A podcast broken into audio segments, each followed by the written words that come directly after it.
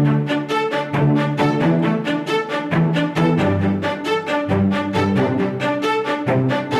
and welcome along to the Property Academy podcast by Opes Partners. I'm your host, Steve McKnight. I'm Andrew. And today on the show, we're talking about periodic versus fixed term tenancies.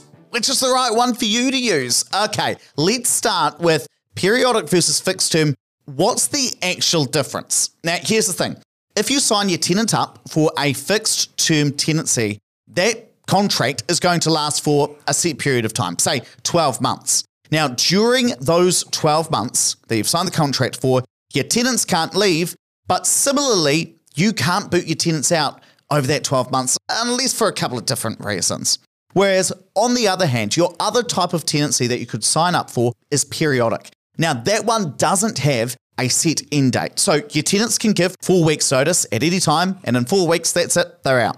And you can also end that tenancy in certain specific scenarios, which is things like you or a family member want to move in or one of your employees. If you extensively renovate the property in a way that's going to be disruptive to the tenants, or if you're selling the property. But what's really important when you're deciding which way you're going to go, periodic or fixed, is to understand both the pros and the cons of each. So, kick it off first, Andrew. What's pro number one? And let's start with periodic. So, pro number one is that tenants may stay longer. So, if your tenancy is about to end in three months, then that acts as a trigger for you, if you're the tenant, to start thinking about your living situation. So, you're thinking, well, am I going to stay here or am I going to move? If there's no end date and you're happy living there as the tenant, then it probably just continues on. Okay, so if it's on periodic, they might just keep living there, not review it regularly like as if it was on a fixed term. Correct.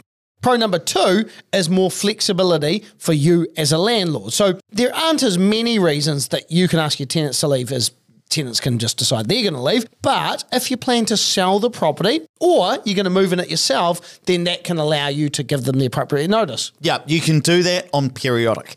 Now, here's an example of where fixed term wouldn't work well, and actually periodic would be a bit better. So, although I'm a property investor myself, I currently rent where I live. Now, my landlord gives me a buzz the other day and says, Hey, look, Ed, I'm keen to sell this property. Now, I'm currently on a fixed term, and my lease probably doesn't run out for uh, another four to six months. So she's decided, look, she's going to sell that property with my lease in place. Now, that's actually going to make the property less attractive, especially to owner occupiers who, you know, might want to buy the property, live in it themselves.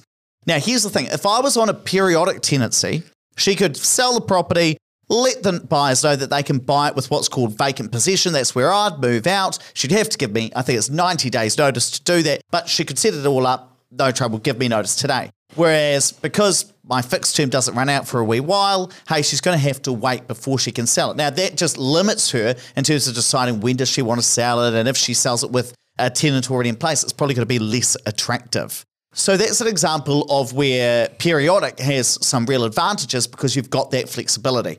Now, let's come to the downsides of periodic though, Andrew, because not everything's rosy. No. So, downside number one, the tenants can leave at any time. So, the tenants can give you four weeks' notice at any time, which could fall at a really bad time of year. So, imagine that your tenant does that start of December, then all of a sudden you've got a vacant property over January while everyone's away on holiday.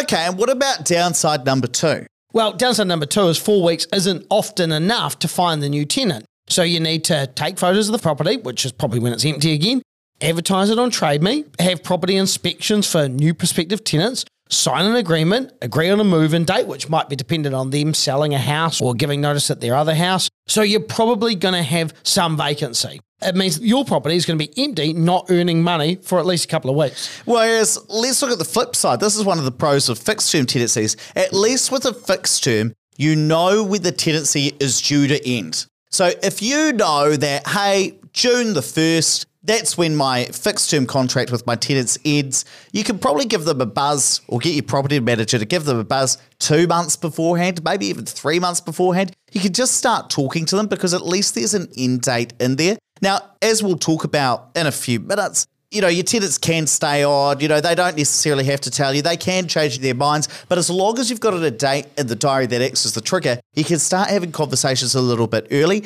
And if they do give you that signal, hey, I am actually going to leave at that time, that means you've got a longer runway, maybe two months to start finding a tenant rather than just four weeks. So it can be less vacancy if you're on fixed and you perform the right way. I tell you what, the second pro as well of fixed term, Andrew, is that your rent is locked in for whatever period. So you sign a contract, 12 months fixed term, you have got guaranteed rent for the 12 months as long as the tenants keep on paying you. So this would be really useful for somebody perhaps with some student accommodation. So I remember back in Hamilton, there are a lot of houses that will only be rented come February for 12 months. That's because students typically want it from February, maybe through to November during the main semesters at university. But landlords, they don't want to have their houses empty with no rent coming in over December, January, start of February when students aren't around. So they'll sign a 12 month contract to have continuity of rent that whole entire time. So that can be another example where fixed term is really, really relevant. And there's actually one other pro that I want you to talk about. Well, some tenants like it. So, from my experience, tenants like to have fixed term more often than not because it gives them a lot of certainty. So, they want to know that the property's locked in because it's a pain in the butt to have to move all your stuff. And one of the things tenants worry about is, am I going to get kicked out? And again, there isn't very many reasons nowadays that a landlord can kick out a tenant, but tenants do still have some reason to worry about that and they still worry about it. So, going on a fixed term means that they're not at risk of the landlord giving them notice within that period of time. So, particularly useful for young families because parents are probably sending kids to school. If little Jimmy is going to school down the road and then they're given notice, then that's a real pain in the butt to try and find something that's similar location. Yeah, or in the same school zone or still on the way to the commute. It causes a whole heap of hassles. Now, there are some cons, though, that we've also got to address. So, con number one is that fixed terms just aren't that flexible. So, I know another investor who has decided to keep their property on periodic, not go fixed term, even for its advantages. And their reason is, you know what, I actually am thinking about moving into that property at some point over the next year. I don't know when, but I want to keep my options open. So I'm going to stay on periodic. Then when I decide, yep, time for me to move in, that's when they're going to give their tenants notice, can start moving them on. So, con number one of fix is that it's just not very flexible. You are also locked in for however long you signed that fixed term contract for. The second major con is that fixed term tenancies turned into periodic tenancies anyway. So, 2021, government came out, changed the rules for fixed term tenancies. So, rather than ending once you get to the end date of the fixed term, it automatically rolls over and becomes a periodic tenancy without an end date once that fixed term ends. And that's unless you decide to go ahead and sign another fixed term with your tenant.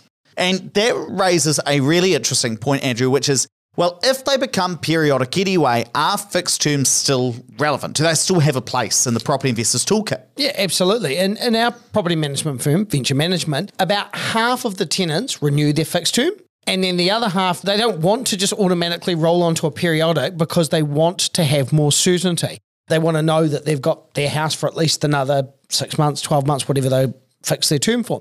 And I suppose for landlords, they also get that benefit for that initial, let's call it 12 months, that certainty that their tenant's going to at least stay for that amount of time. But what do you think's better, Andrew? Fixed term, periodic? What do you tend to go for? I think as a long term investor, fixed term is the way to go, unless there's any reason that the landlord's going to want to take over that property to live in or to majorly renovate or something like that within the next 12 months. Or the other reason that you might go for a, maybe an adjusted one is have a fixed term that is a little bit longer, like 18 months, because you're renting it right now in the middle of winter and it's a bit of a pain for people to move, less people wanting to do that. So you make it an appropriate length of time. I definitely think going for fixed term is worthwhile. And yep, your tenants might decide that they're going to roll over to periodic at some point. But if you keep off offering it and they keep taking it up, that's where it can work both for tenants and for landlords. And this is something I had to change my thinking about right at the start because I thought, why would a tenant ever not want periodic? Because it's so much more flexible for them.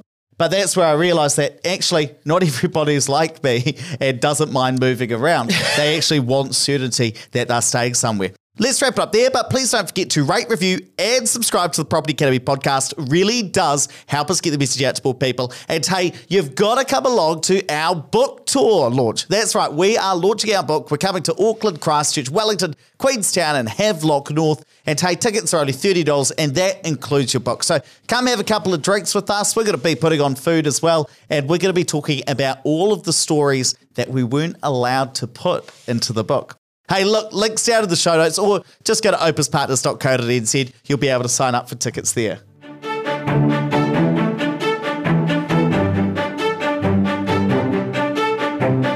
Thanks for listening to the Property Academy podcast. I'm your host, Ian McKnight. And we're going to be back again tomorrow with even more daily strategies, tactics, and insights to help you get the most out of the property. Until next time.